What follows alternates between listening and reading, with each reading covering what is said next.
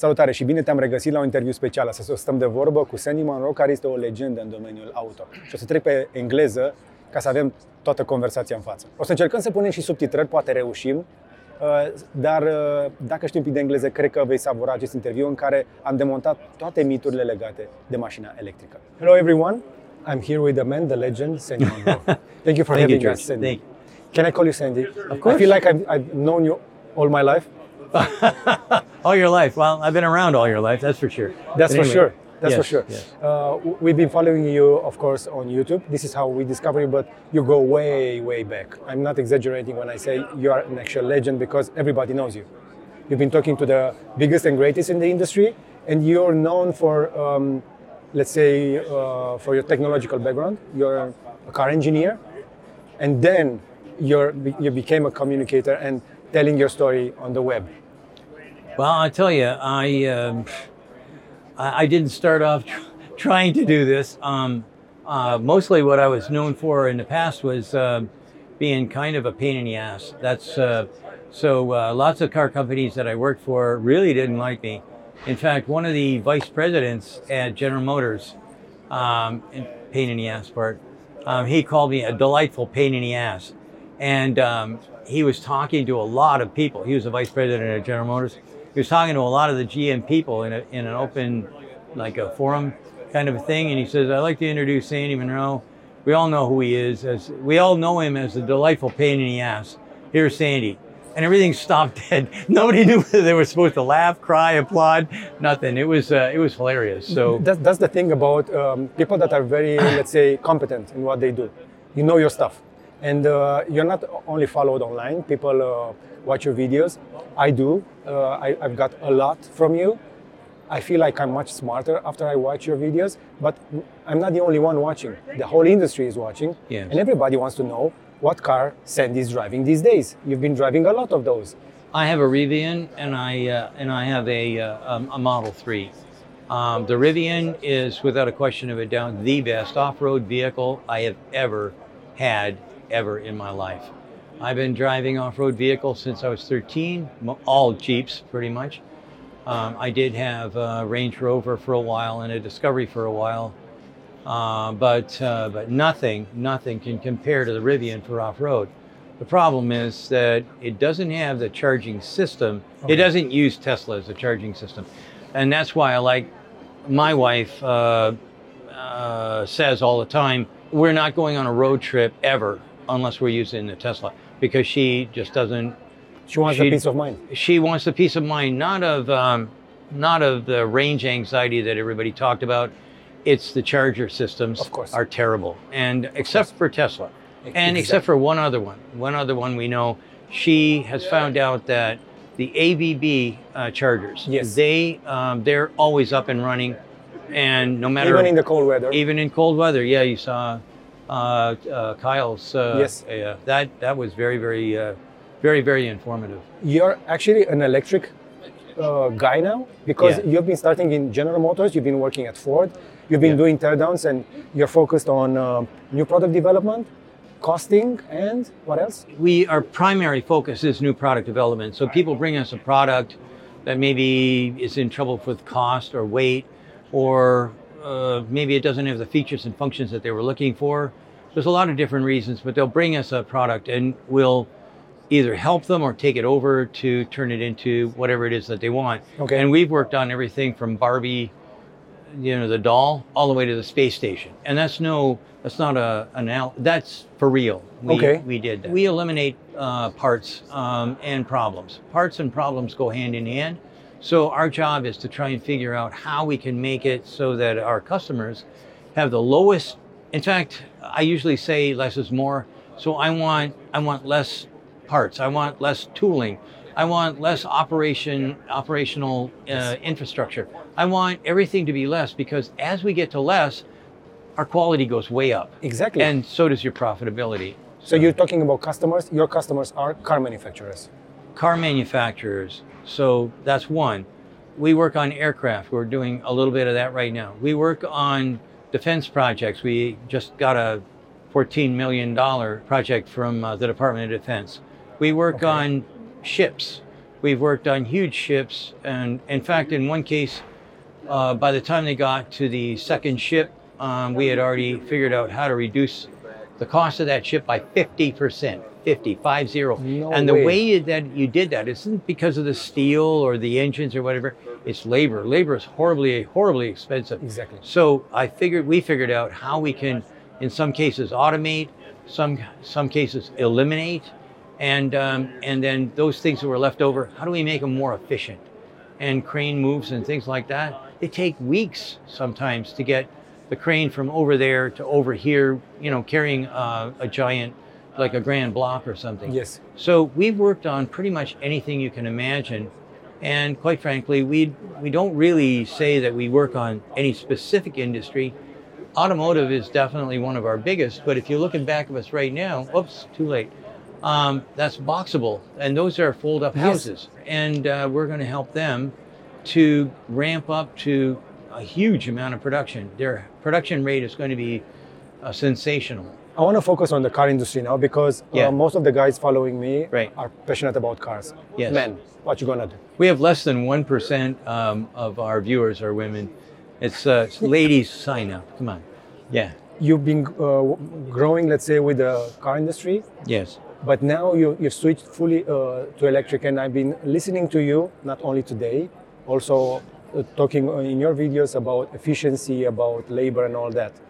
How did you decide to go away from a um, ICE, from uh, let's say a petrol uh, uh, engine car, to an electric?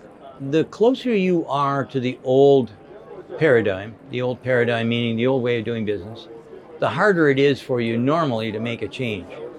Okay, so I am an engine engineer. That is my that's my job. I was an engine engineer. So um, for me, the moment that I started um, examining, once we got rid of the body uh, on the Model 3, we pulled the body away and we're looking at everything else. And I'm looking at the electronics and I'm looking at the electric motors and the gearboxes. They're, they're not transmissions, they're only a gearbox. And I looked at all this stuff and I'm looking at this, and that's when I made the decision. And I turned around uh, literally uh, to one of the guys who was there and I, one of the uh, juniors that was there, and I said, um, call up the scrapyard. And he said, what for? And I said, we're getting rid of all. I had 60, 70 torn apart ice engines, some diesel, some gasoline, and gasoline and also turbine. And I said, get rid of them. Not really. That was it, that fast. Just just like that. As soon as I saw the Tesla, soon as I saw what, what was underneath the skin on the Tesla Model 3, I knew that it was over. I think that uh, a lot of people, what they want to do is live in the past. They want to bring back the good old days. And I'm not, I don't fall into that. I, I, I don't, I could never really understand that term. When I was a kid, uh, I listened to a lot of the old, I, I grew up in farms, and I listened to the old farmers talking about the good old days. And I asked them, well, what are you talking about, the good old, well, we used to get out there with horses. Horses, are you kidding me? And, and plow the fields, and oh, we really worked hard at, and that's the good old days. Hmm. That, that was enough for me. Anybody that says good old days, they, the good old days weren't always very good. I think that's in a song somewhere. And um, I, I, I think that what we have to do sometimes is you have to look at the situation, regardless of what your background is, and you have to make a decision. You have to decide. Deca is to cut. Boom. And you have to decide and move on to whatever is the new or better way to do the job. People who live in the past, they die in the past. No one remembers them. No one. it's very hard to fake enthusiasm. And I could see that with you when, you did the teardown on the Model 3 and then the Model Y. I gotta be honest with you, I never said that to anyone.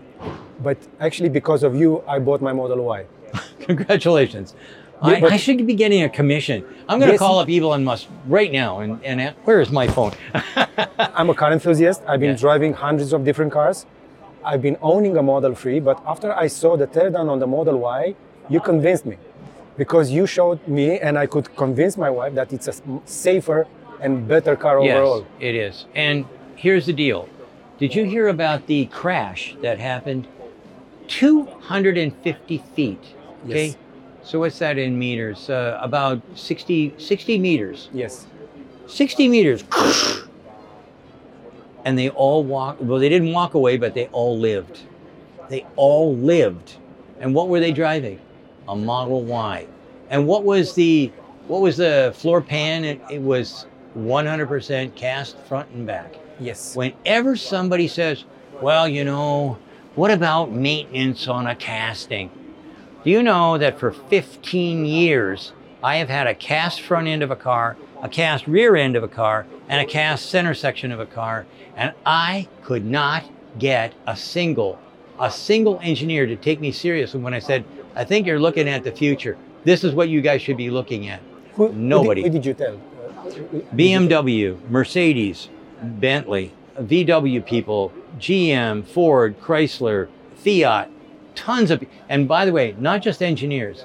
Engineers were the most, but then you've got, um, you know, directors and people like that, VPs and even CEOs.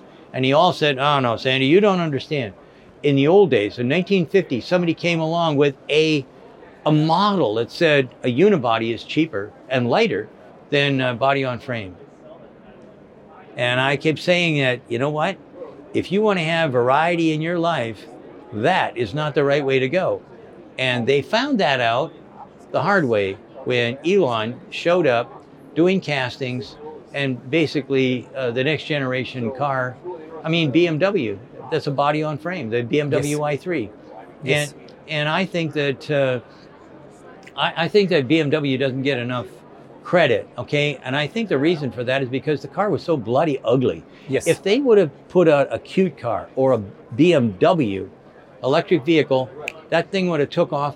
And you know what? BMW would be the they would be at the top of the heap. they, they used to be uh, leading the pack, the first in innovation, the fun to drive cars, Right. all the time.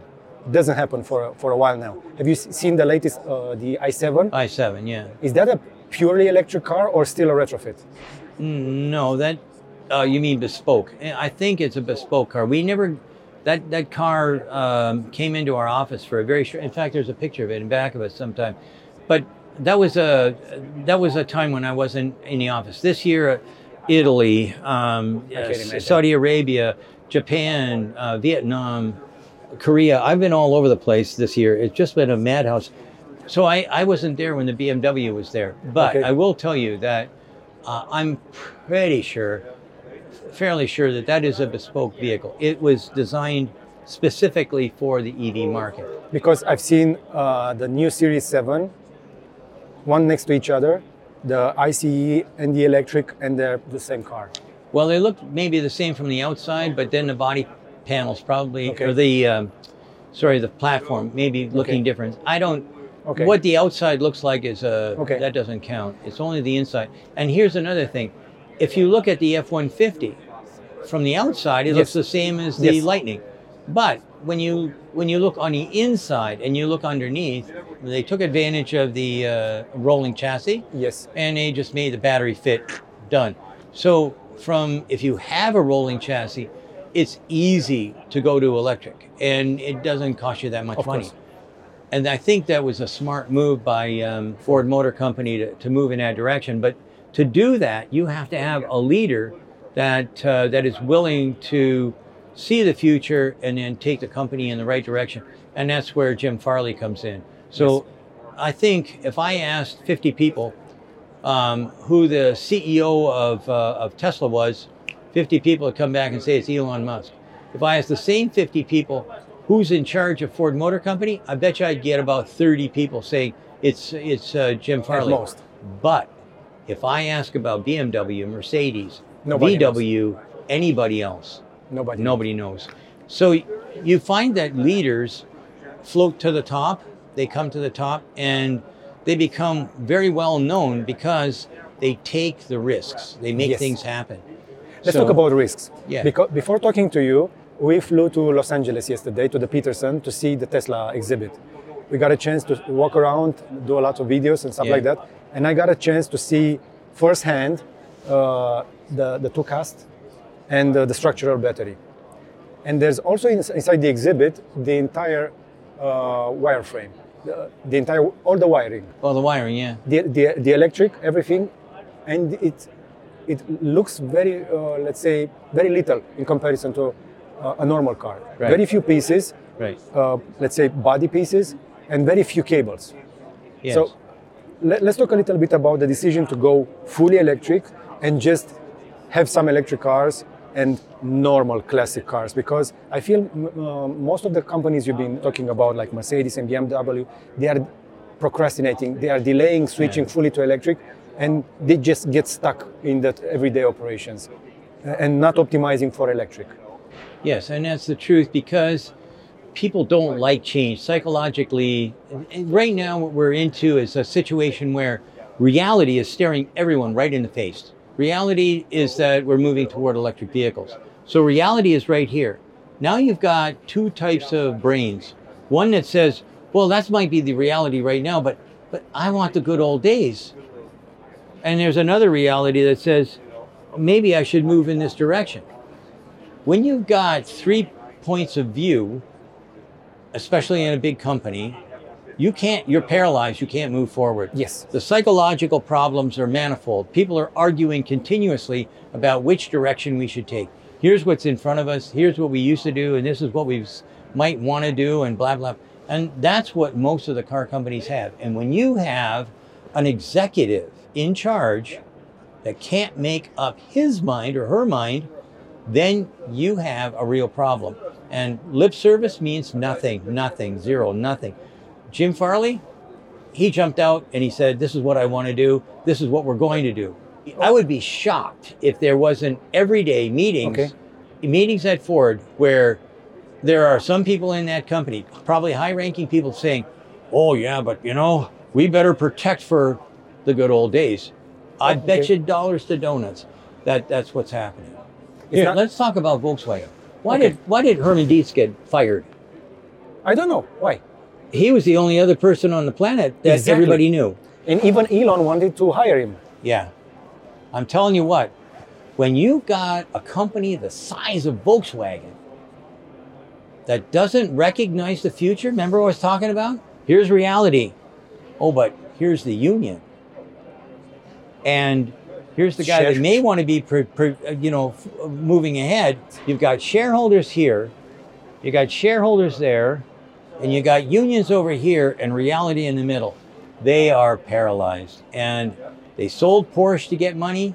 I'm guaranteeing you that they're going to probably sell Audi if they can get any money for it.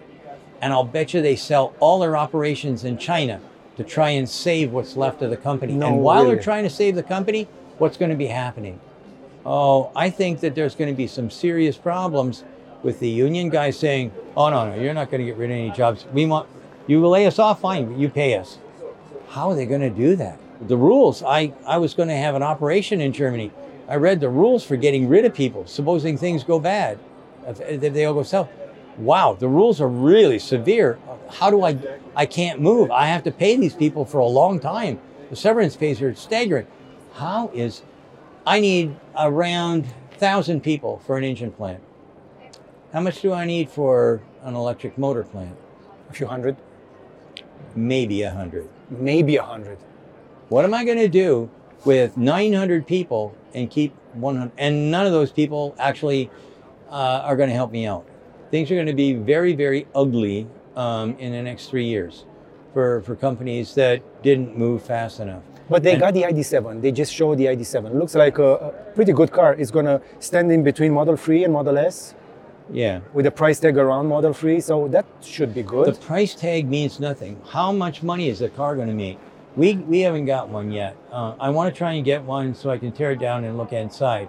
But I have uh, two people have come through here today from Volkswagen. One was a software uh, guy looking for a job, and one was a uh, Really? was, uh, yes, and one was uh, uh, electric motor electric motor and battery kind of guy looking for a job. They want to immigrate. And I said, Well, why is that? And I listened to what they had to say, and it's not a good story. I'm not going to go into all the details, but they just don't see Volkswagen moving in a direction that's going to include them. They got the MEB platform. They got Yes. the ID3, ID4, ID5, ID6 in China. It's the same platform. You just need to put a box on that skateboard and let it ride. It doesn't make any money. There's That's no the profit. problem.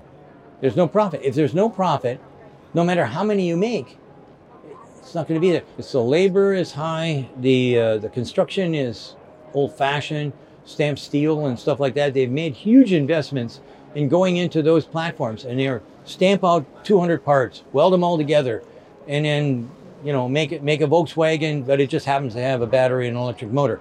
That's not the way you do it. The way you do it is you look at what's the best manufacturing method right now, and that's casting. Casting. And they that would be an expensive move to.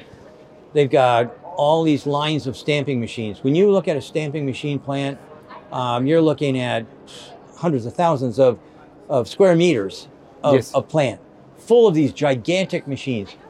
You see how tall these ceilings are? That's not tall enough for some of these machines, okay? Because they come down and with a tremendous amount of force to stamp out these parts. Then you take those parts and they have to be gauged. And if the purchasing agent happens to buy a different steel, okay, now it doesn't stamp the same Okay. all kinds of problems happen with with and by the way i i was an engine engineer but i also was a tool maker and i know what it's like to try and make stampings be welded together so for me i always hated stampings and i always loved die castings die casting comes out of the press boom solid rock solid it doesn't move you never have to do anything to it you machine a couple of places and you're done do you know what the do you know what the line rate is now for um, for the um, the plant in China? How many seconds does it take Ah, okay. for them to crank a crank a car I don't know. Seconds.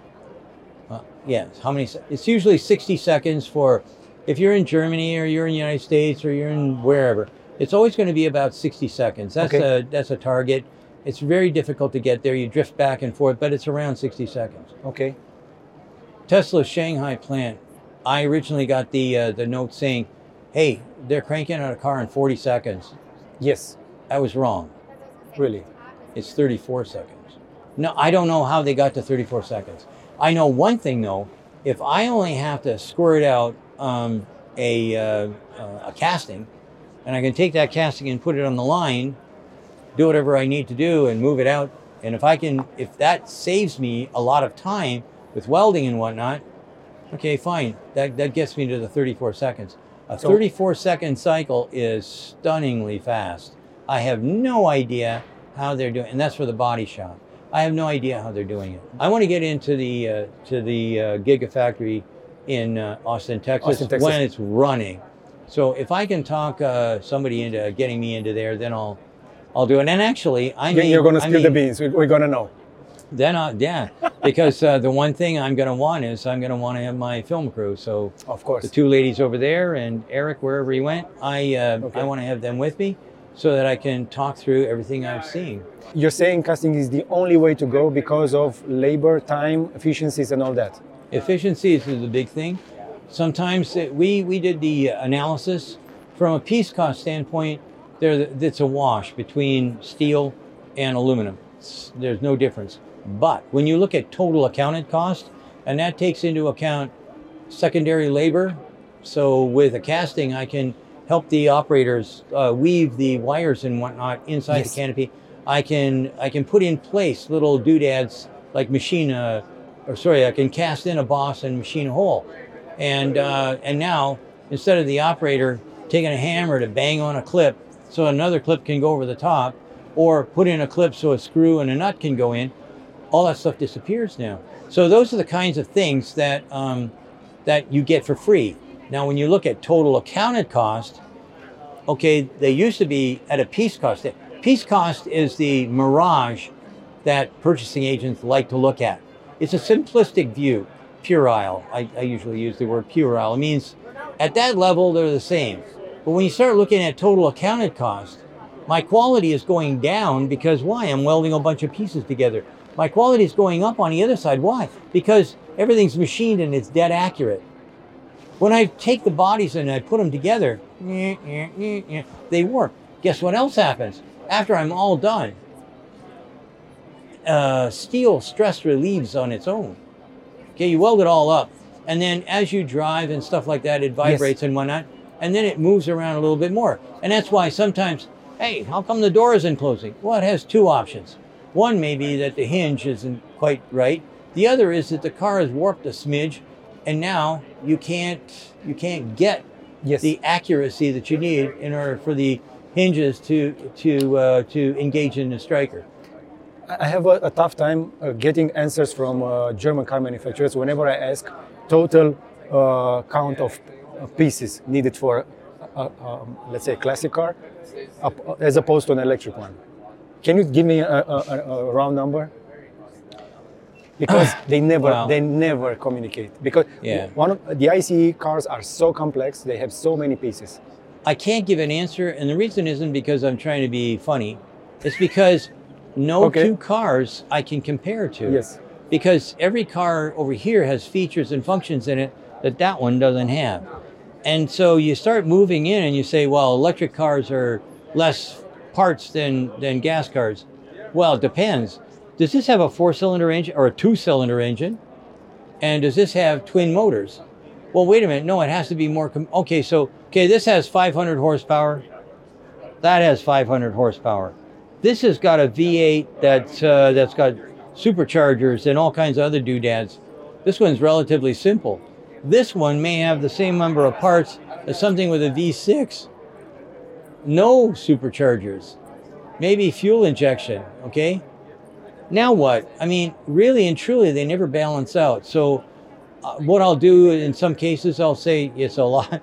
It's a lot easier to make a uh, an electric motor, a lot a lot easier and a lot faster to make an electric motor than it is to make a gasoline engines. And then I, I start into saying, how many how many different pistons do you think you've got to choose from when these engines are are being bored and honed?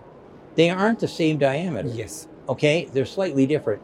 So what happens is you gauge the bores and then you pick a cylinder, or sorry, a piston that will fit perfectly in there.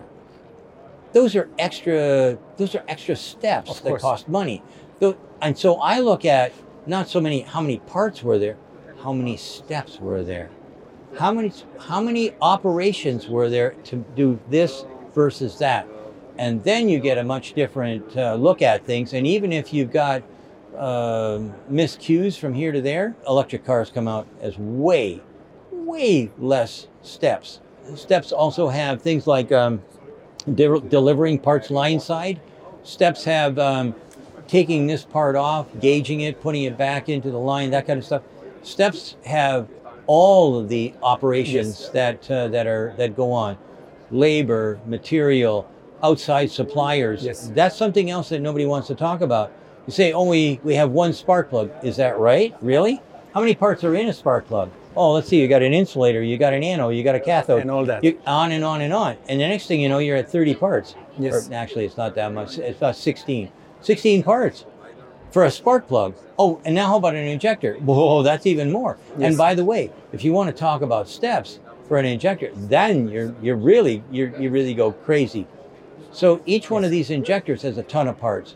People like to count these things as one. Like people will look at a at a rotor and they'll say, "Well, it's one part." No, it's not. There's a shaft Of in course. there. There's a whole bunch of laminates in there. Of There's course. magnets in there and all that. So simplistically, if you look at everything simplistically, you're going to lose. And that's why we at Munro and Associates go right down to the every step, every part, every operation, every heat treat, everything, everything, everything, in order to come to our customers and say, this is the total accounted cost. Let's talk a little bit about reliability because electric cars don't seem to get so much attention in terms of maintenance. There's not much maintenance in that. How do you see the reliability of electric cars on the long run? Because many people look at this and say they're too new. They're so new. I want to stay away. I'm not so sure No, they're, they're reliable. No, electric motors have been around for um, centuries. And, and here's the thing electric motors don't burn out as a rule. You have to do something dramatic in order to burn out an electric motor. And you're talking about maintenance. So there's no oil changes. There's no oil. There's no water flush. Like uh, in, Yes. in our world, we have to flush flush the engine because um, it gets overheated sometimes. We have to flush the radiator systems. We have coolant hoses that die because underhood temperature is uh, is like 100, 115 Celsius all the time. It's very hot under the hood. Then you've got all the spark plugs and the injectors. All these things have corrosive fluids that go through them. Spark plugs can actually get corroded or they can get carbon buildup. There's all kinds of things that are affecting the maintenance associated with an engine. If you look at an electric motor, there's nothing. Nothing. The, the magnets don't wear out. It spins around in a circle, but it doesn't touch anything. There's no friction. So is it real that they last more than a million miles? Yes, easily. 1.3 million kilometers easily? Easily. More than 1.3 kilometers, maybe 200,000 kilometers. Or sorry, 200 uh, uh, Million. sorry, uh, sorry, yes, million. More than 2 million kilometers. Yes. And what does actually wear out in the elect- electric cars? Is the batteries? No, the batteries over time will fade. Their, their efficiency will go down. Now, cylindrical batteries, you'll you'll get a couple of uh, points that'll go down as uh, maybe because um, a bad weld or something. They'll go down, um, but you won't see the, the degradation as quick in a cylindrical battery. Let's call them jelly roll batteries, okay? Because that's how they Yes. call them in. So jelly roll batteries, they they don't wear out that much. So if you cycle them properly, you go from 20% to 85%, keep them in that range. the Don't go below 20. You can if you want to. You can run it down to zero. But if you do it all the time, then you're going to degrade the battery. Of course. But if you if you can try and keep between 20 and 80, and all the cars now you did did did, and and it'll tell you time to charge. Does it matter if it's supercharging, fast charging, or No, just regular? In the old days, yes, not now. Not I don't now. think so. Okay. so. Uh, so anyway, because you've got so many opportunities for doing different kinds of cool, cooling and heating, so I I always supercharge. I never do anything else. Really? Yeah. What's the lifespan of a battery pack nowadays? Uh, What should I actually expect from a battery pack in an EV? Two million kilometers. No. Yes. Everybody's talking about, I don't know, 40,000, 100,000, And 200,000. who's talking about that? It's these. The- it's the these naysayers, of course. The naysayers. These are clowns. These are jerks. Do they make a car? No. Do they know anything about cars? No. Do they even own a car? When you go to New York, how many people own a car? None. These are analysts. These are guys that are paid to say So- something they read in a magazine. And who wrote the magazine? Who knows? How much degradation? From 100, Uh, 100%? probably from 100 to 80. Only 20%? In, 20% makes a big difference on the battery pack. so I can actually. Uh, And then you can take the battery pack, put it in your basement, and use it for solar power. I've done that. Okay, We don't say that. cut in that part out. Yeah. but here, let's look at the other things. What else doesn't degrade as fast? Your brakes. Why don't your brake pads wear out? Yes, they don't. Because you're regenning. And when you regen, you use the electric motor to slow your car down. Not a. That doesn't happen very often. What else? Your tires don't wear out. You don't use your brake that often. You use regen. And regen isn't making flat spots on your tires. Uh-huh. Brakes make flat spots. Regen does not. It slows the car down quickly, but the wheels are still turning. They're still in contact with the road. They don't have an external force slamming on and, and, uh, and, and holding them back. How about wire connections and, and yes, water tell intrusion? me about that. Have you seen the uh, pictures of guys driving their um, Yes, their crazy Model people. 3, Model Y, driving in the ocean, splashing around that goes right over the top of the uh, right over the top of the car, pulling back out. Why can they do that? Because it's electric, and there's no holes coming into the car. There's plenty of holes coming into the car when you have a uh, when you have an ice vehicle. So- more holes than you could possibly believe. If you go into a big puddle, you're probably not going to have a problem. If you go in with an ice vehicle, your air uh, source to the engine will suck in the water, and you'll be dead in the water. I've already done it with my uh, with On my, my Rivian, and I'm I'm going to tell you right now, I'm going to not tell my wife to watch your channel because she'll hear this and she'll go crazy. But I already uh, got into a situation with the Rivian, and I had to go off road because somebody was having an accident right in front of me. And I looked over here, and there's a ditch, and there's no culvert. So I took the car off the road No way. and went douche right through the. I didn't realize how deep this ditch was. Douche, and up and on the other side, and there's a fence on our expressways to keep you from going all the way up. So I rode along the side of the fence, and the accident's happening down here in the expressway. I rode around like this, like on a like on a No 30 way. degrees. Yeah, around there, around the other side, and then back on the road. And I had to get the car washed because there was mud all over it. But I'm telling you what, when that thing went in and I saw the water coming over, all I was thinking of what was going to happen if I was in a, um, if I was driving a jeep. I, the, unless I have a snorkel, uh, like a hose that goes up high, and even then it wouldn't have, it wouldn't have been any good for me because when I went in, the water came up over the top of you know the hood basically, and it went up over the top of the window. Well, I don't know how high it went, but when it went through the car wash, it was there was dirt and mud all over the whole car, Yes. including the roof. That definitely would not have worked with an ICE vehicle. So- and then again, we go back to how safe is this? It's safe if you go if you have to make a you know a sojourn off the road and go through a big puddle, you'll be okay. You won't have a problem. You can't do that with an ICE vehicle. If you go over a cliff that's uh, that's uh, whatever uh, 60, 70 meters tall, and and you crash down and you can get out and walk away. The two kids, no problem. Two kids in the back seat never had any problems. The other the other guys had um, non-life-threatening Yes. injuries. There's a lot of them coming out because there's also uh, the structural, uh, let's say, safety of the entire vehicle at play, but also a lot of technology and whatnot. So these are becoming robots on wheels. Yeah. Yeah, we can agree on that. And but what about, um, let's say, autonomous driving? Do you believe uh, you're going to see that in your lifetime? I'm positive it'll happen, but we have to move from where we are, cheapskates, to where we need to be, advocates for the consumer. So right now, people are arguing: Do I use cameras? Do I use radar? Do I use lidar? And I think all three of those are useless. I only think of one thing. Okay, so I didn't talk too much about this, but I worked on lots of military products bombs, uh, missiles, uh, even bullets that are fired from a cannon. And every one of those different products, every one of them, I did not use radar. I did not use cameras. I did not use um, uh, LIDAR. What did I use? Vision? Forward looking infrared. Why? Okay. Because, first off, it's going to be robust enough to take the fire or the whatever to get that thing launched. Okay. Secondly, it looks through fog. Third, it looks Yes. through snow. Okay. Fourth, it looks through any kind of uh, like if you hit a bird or something like that, you're going to get bird guts on it. It'll look right through it. It doesn't care, and I can tell what color it is.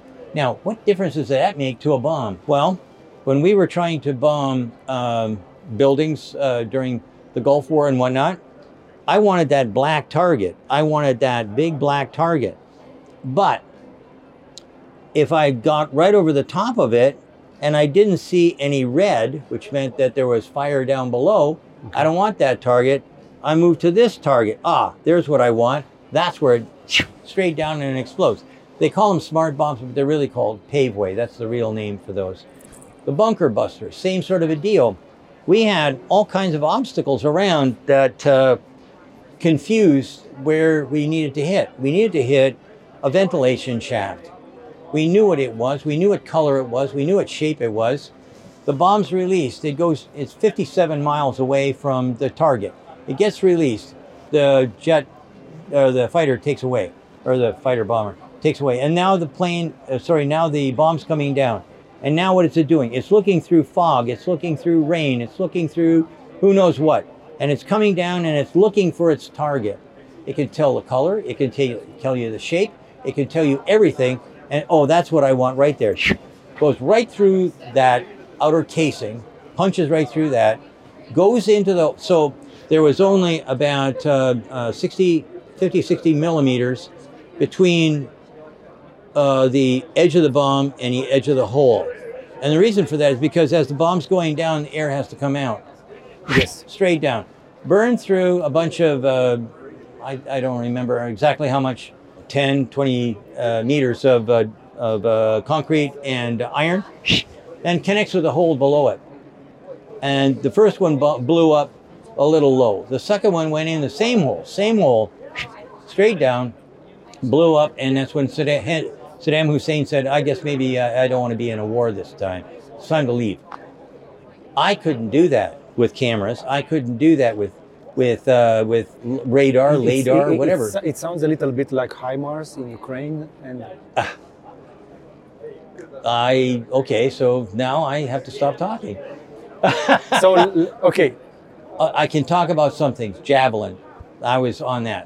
Javelin, Really? infrared. Yes, I I know a lot about different things. I worked on lots of different programs, and I'm telling you what, if you want the dead dead nuts accuracy, uh, and you want your warfighter, I want my soldier, the the guy that is firing my weapon, I want him to or her to survive. I don't want them dead. I'm going to do everything in my power to make it as light as I can. I'm going to do everything in my power so that they, when they turn this thing on, they aren't going to light themselves up as a, as a potential target. All these things have to come into play. Again, I can with with with the FLIR, forward-looking infrared. With that, I can look down the street. I can tell you the difference between a dog and a cat.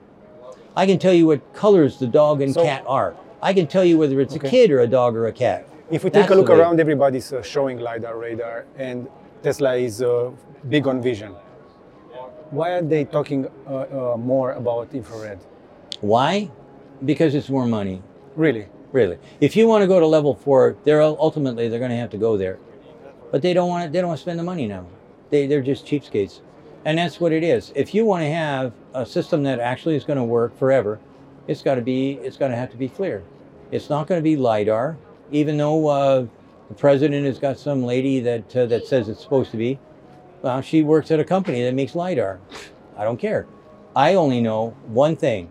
I've worked on lots of uh, lots of uh, military products, and I have never once used lidar or or cameras to, to get to the target because they just they just don't give me all the information I need. I So- need a lot of information to hit level four. In terms of autonomy and quality of the build and everything, now Yeah. Tesla is the leading car manufacturer Yes. in the world. Yes. By how much? Uh, it depends on who you compare them to. Uh, uh, rather than try and put numbers against it, I'd say on average, they're probably five to seven years. But Still, yeah, you said that like two or three years ago. Yes. Is that- because you know why?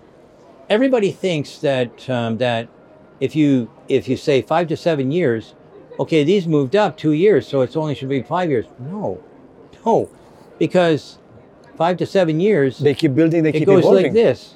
It goes like this. It doesn't go like that. They don't stand still waiting for everybody to catch up. Are they? Because I've been looking at the Lucid Air, and it's Yeah. a it's a very fine machine. It is. I was just there. It's very very nice. Did Yeah. you see it? Yes. Yes. How did you do? You feel about it?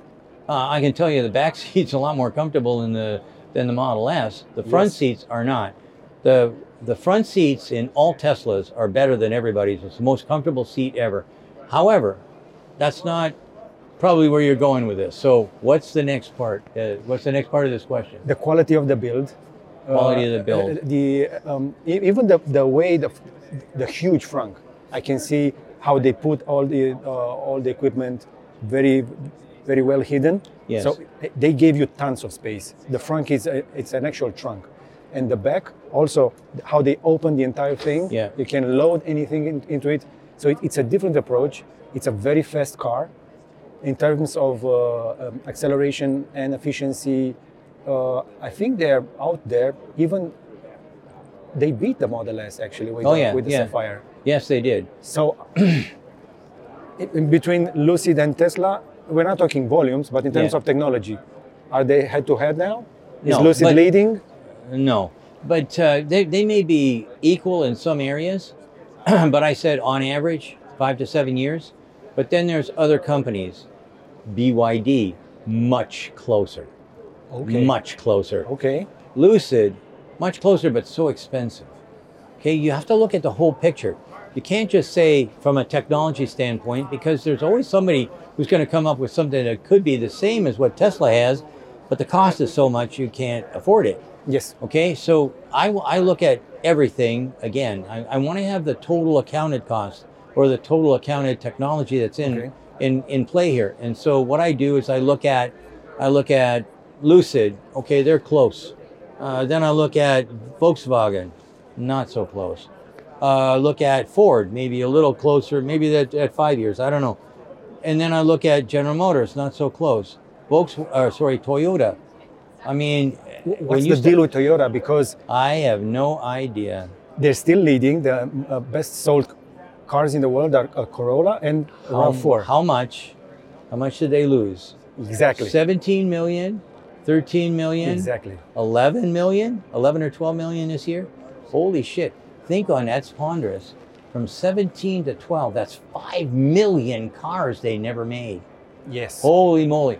And yet, Toyota, BYD, NIO, uh, FAW, all these Chinese cars, they're all going up. And I'm telling you what, the Chinese cars are really, really well made.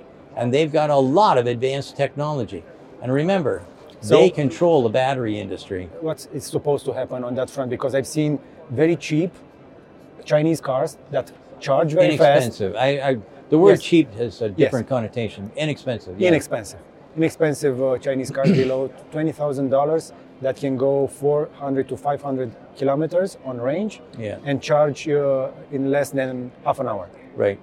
Have you seen that? Yes, I, I was in China a lot uh, when they were first getting going, and they were making more cars then, electric cars then, than uh, than the United States is making now. Are we supposed to expect them coming to, let's say, to the US or Europe? Certainly, they're in Europe already, right? Um, But not so successful Polestar, still. right? Polestar. Okay. Uh, Geely owns Polestar. Geely Yes. owns Volvo. There's Okay. a lot of those, right? Those are Chinese vehicles. They were designed in China, and or let me rephrase that: the technology is coming from China, and it's being put together maybe in uh, in Sweden or whatever. Okay. But but it's it is what it is. Right now, the biggest electric bus company in the United States is BYD. Really? Really, They got here? they've been here for a long time. They built one factory. Uh, the factory did so well, they built another factory right next door. And uh, I'm not sure, but I think the third factory is done right now too. I've been to China like three years ago, and most of the taxi and ride sharing was on BYDs. Right? Yeah. Very inexpensive, simple but reliable cars. They, they are leading in, in uh, let's say, on the cost efficiency, let's say, of, of the of, of side Yeah. of the business. But still, Tesla is the largest uh, car manufacturer today, and everybody's looking at Tesla, and they've been saying since 2007 Tesla is going to die. How do you see uh, Tesla's future uh, facing the Chinese competition, not necessarily the European competition, because we can both agree the, the real competition to Tesla doesn't come from Europe. Yeah. Well, here's the thing. I think that in 2030, BYD will be the biggest car company on the planet. After that, there may be there's a bunch that could make it into second place. Third, for a solid third, will be Tesla. Solid third.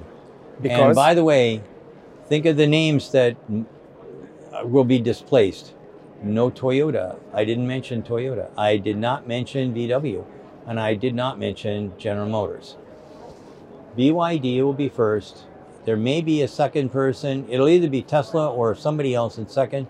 For sure, if it's not second, it'll be third. It'll be Tesla.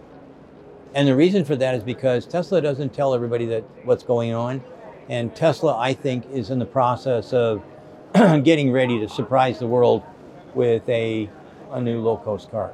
Actually, they don't even They have to do that. All they have to do is say, you know what, um, we're only going to make us half as much profit on a car as we used to. Yes. And we'll cut the price of the car down, like a Y and a 3 and whatever. we'll cut that price down, and they'll still make more money. They'll still make more profit than any other car company. so they sold something like 750,000 Model Ys, and uh, the the profit they get out of that is like something like 30%. Am I right? Yeah, something like that. Yeah. That's a lot. That's huge. Well, everybody else is making six or eight if they're Six or lucky. eight, exactly. Hang on a second. That's for their whole company. But if you look at electric cars, Nobody's nobody makes any money. Nobody. So even even even if they cut 20% of the car, they they will still be profitable. of course. Yes, of course. So they, they got room to grow. They got No, they have room to kill. Uh, the strategy that the Japanese had uh, when they invaded the United States with their cars was to basically annihilate their competitions in different areas. Annihilation. Annihilation is easy. You just have to say, uh, we're not going to make as much money, but we're gaining more market share. It's called buying your way to the top. And Tesla could do that right now. But I don't think Elon Musk is interested in stymieing or stalling electrification. So he's going to stay where he is right now. And the reason for that is he's being kind to the um, uh, to the other car companies. Really, Really, kindness in business. Elon Musk and kindness in the same sentence. I'm telling you what. Um, okay, so we give away uh, anybody that wants to use our YouTubes. Fine, here's the originals. You can cut it up, do whatever you want. Can we do that? Sure, everybody can. Uh, the will. guy that in uh, that a guy I interviewed a little bit before, um, he uh, he takes our our YouTube channel. He's from Czechoslovakia, and he uh, he puts uh, subtitles on, and then he release re-releases them. Okay. We've got a guy in Hawaii, and he does the same thing in Japanese. There's a guy in France that So you're open sourcing. Yeah, you can. I'm not. I'm not for a second here to make a, a gazillion dollars. This doesn't pay huge amounts of money. My company is what pays for me, not uh, not the YouTube channel. The and I'm sure you could is the- retire anytime. You could I be in Hawaii right now I watching the could be. whales. I could be on a beach, sucking back one of those uh, one of those drinks, a pink drink with a with an umbrella in it. But I, I mean, really, that's. So I've been working since I was about nine, and now I'm uh, next week I'll be uh, 74. I I don't really see me as being a fat old man sitting on a beach sucking back a pink drink with an umbrella in it. I just I just don't think that's the way I, I want to go out, you know? So I want to be like Dr. Deming, 93 years old. Oh, yes, I'll have a drink. Oh, I'll have a scotch. Two fingers. These two. Neat. Neat. These two fingers of scotch. Oh, okay. And then he'd sit there and sip it back, and we'd talk about his life experiences and stuff like that. He had a million stories. I want that. I want to die. He died in his sleep um, at 93. I think he was 93. And I had dinner with him. Well, there was a bunch of us actually. I had dinner with him in the United States. I, I don't know where he died, but I was in. Uh, I'm pretty sure it was in Michigan that I had dinner with him the last time, a month before he died. I'll have uh, two fingers of scotch. These two. and uh, you know what? I want to die like that. I, I don't want to die like a fat old man sitting on there sucking back a pink drink. I can tell you're a very generous man because you've been talking to a Romanian guy for the past hour. only had 30 minutes. But I, I've been checking my wallet to make sure it's still there. good one. Yes. hey, I've been in. I'm going to take one for the team. Yeah, yeah. Let's go back to, uh, to, to wrap it all up. Uh, Yeah. Go back on that uh, giving away, uh, open sourcing knowledge, and again, Elon Musk uh, being kind to the other uh, Yeah. car manufacturers to keep up. yeah. Because I've seen him doing something like last year, Tesla announced they're gonna increase the price on their cars to better reflect the value we give our customers. So they actually raised the price a lot, uh, and now they have room to cut prices, but they still don't. Although they have the manufacturing, they have uh, all everything they need to grow much faster than Yeah. this. So, where do you see the future of Tesla? Uh, and number three, a solid number three, uh, yeah, maybe still growing. Two. Yeah, maybe number two, but solid number three. And I think that other car companies that are using what I would call traditional MBA kind of philosophies or Harvard philosophies, they'll they're the ones who are going to lose because they don't they don't look at things in a humane way. They don't look at a customer as uh, a person who's spending their hard-earned money on something that what they're looking at is, well, this is a cow that we can milk later on. And how is that? Well, maintenance. We'll, we'll, we'll give them oil changes. They're, they're going to need, uh, you know, the wheels will fall off, whatever. Built-in obsolescence came from Harvard. Computer from- problems on most BMWs. I got someone over there complaining. Oh, you want to hear complaints? You want to you want to open your uh, open your heart to the people that own VWs. In North America, zero software updates. No way. Zero. Uh, there's a guy named Alex, and he he's the one who Alex E for Electric or whatever. He's uh, he said that zero, zero updates, and he has a Model Three, or sorry, uh, uh, ID3. an ID3 or So- ID4. Sorry, So- ID4. sometimes I, I get uh, the feeling that most uh, European car manufacturers are just uh, procrastinating and delaying, showing, look, we've done some electric, they're not that good. Let's get, get you a, a proper car. Get a gasoline, a diesel. Yeah, yeah. Well, I, I, I can tell you, I I was on with uh, somebody else. It was some some uh, some uh, back and forth kind of thing, and uh, and the one guy, uh, I don't know. I don't think he was from VW. I don't think he. I I know he was from Europe somewhere, but his accent I couldn't quite discern. I, I, I he might have been German, but there's like four or five different German accents. Of you go from the north to Yeah, Schwabia or something. So I couldn't tell where he was from exactly, but I'm pretty sure it was Germany. We were being asked questions in a panel, and this guy stood up and he said, "This question is for Sandy Munro. why why are we wasting our time with electric cars when we could be having biodiesel?" And the whole audience went nuts. These were Tesla fanatics. I mean, and uh, I I didn't have to answer all I, but that's the mentality. Why can't Yes. we just go to biodiesel Why don't we use hydrogen? I see it's a in a car? Never. No. Exactly. This, this but, they're, they're, Cut. Cut. but they're pushing hydrogen like crazy now. I can see that Where? in Europe. Why? For what kind of vehicle? For Cars? us. Yes, that's what they, they're saying. That's a big stupid mistake. Of course it is, It's- but what are they saying that? Why? I haven't any. Maybe because you got no natural gas or something. Maybe you can't. Yes, we don't. make enough. Uh, why don't you do what France did? France has got Nuclear. nuclear, power all over the place. We're working on uh, on a, a mobile nuclear power plants, but they don't use uranium. They they use uh, thorium. The, the sorry. small, mo- small modular nuclear Yeah, reactors. and they they're uh, they're what they call liquid uh, liquid salt. So Yes. you you melt the salt, the connector comes Yes. together, you start. but still, boiling. The, uh, you need to generate power inside the car. Is, isn't anything better than uh, lithium ion? your best bet for a car is something that like a battery. That that, that works the best. Um, but for a big truck uh, it's stupid to just have batteries. You want to have this is a good place for uh, for hydrogen. Okay. so i like that. I like hydrogen for for aircraft especially jet aircraft. I like hydrogen for big ships. Um, if it's big then hydrogen should be in the mix but not in the car. no, and not in a motorcycle either. I mean, or a bicycle. Could you imagine? I mean, where do you draw the line? So I draw the line at cars. Anything that's a car or a light pickup truck, anything lower than that, nah, that don't work. That, that won't. That's not a. Okay. Maybe for maybe a class uh, a class four, five, six kind of truck. Maybe there's a. But again, look at the total accounted cost, and uh, and it doesn't come out as being a good idea. The most pushback I get from uh, naysayers, it's uh, about uh, battery recycling. How do you see re- recycling all those batteries that are going to go out on the streets in the next uh, decade? four battery cyc- recycling companies have have uh, called us. Four. How can we get more batteries to recycle? Exactly.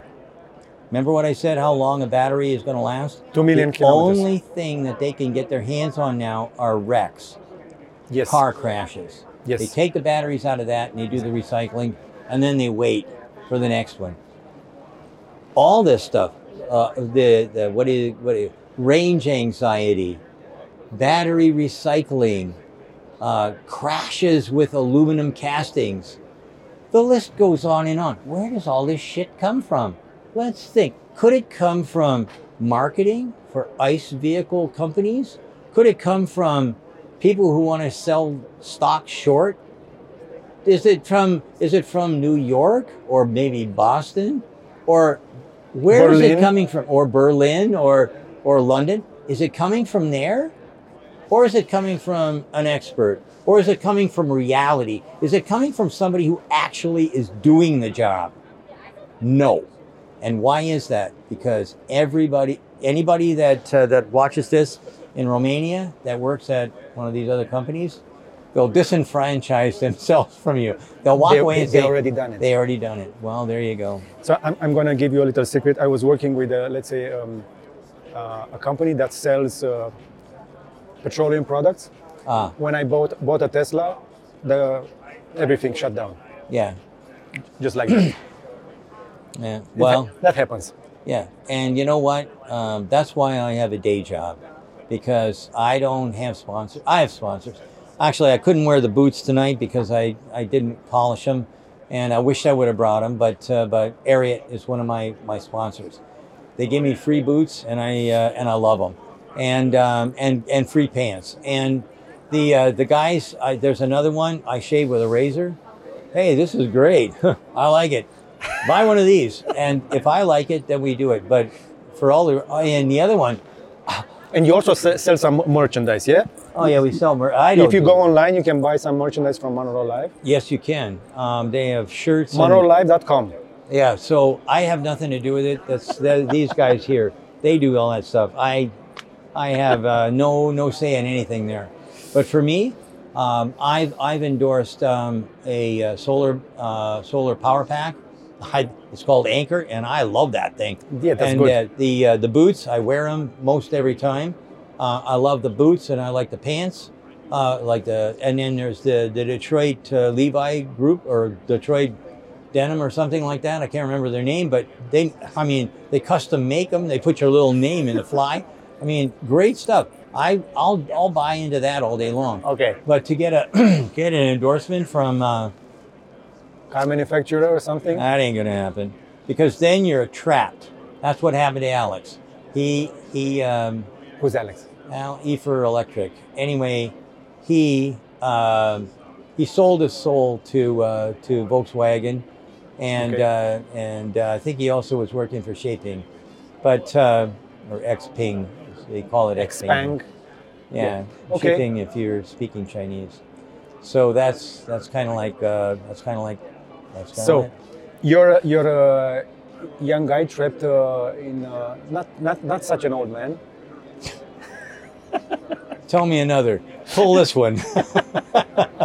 So, uh, let's say an, an, an engineer that switched from making engines to fully electric. Uh, you've been giving us all the reasons to do that, to do the same. At such a, at an age when you can afford anything, you could do anything you'd like with your time. And uh, we, we honestly and totally appreciate it because we need people like you to inspire. Without inspiration, without motivation, we cannot go any further than this because uh, it's a, it's a lot of noise surrounding um, cars, mobility, autonomous driving, and all that. And we need more signal in all that noise. So you're a piece of signal, a piece of information, Well, and. Uh, we need you. So thank you. Well, thank you very much. Thank you. I really appreciate it, Thank you, sir. George. Thank you so much for letting me on your on your program. No, you're so generous uh, with your time. I, I thank you again. Oh, you're Thank you, welcome. You're absolutely welcome. Dacă ți-a plăcut interviul de astăzi, ca de obicei te încurajez să dai uh, cu degetul acolo pe like, uh, număr impar de ori, să dai un share, să vadă și prietenii și un subscribe dacă n-ai făcut-o deja. Iar până data viitoare, să fie numai bine.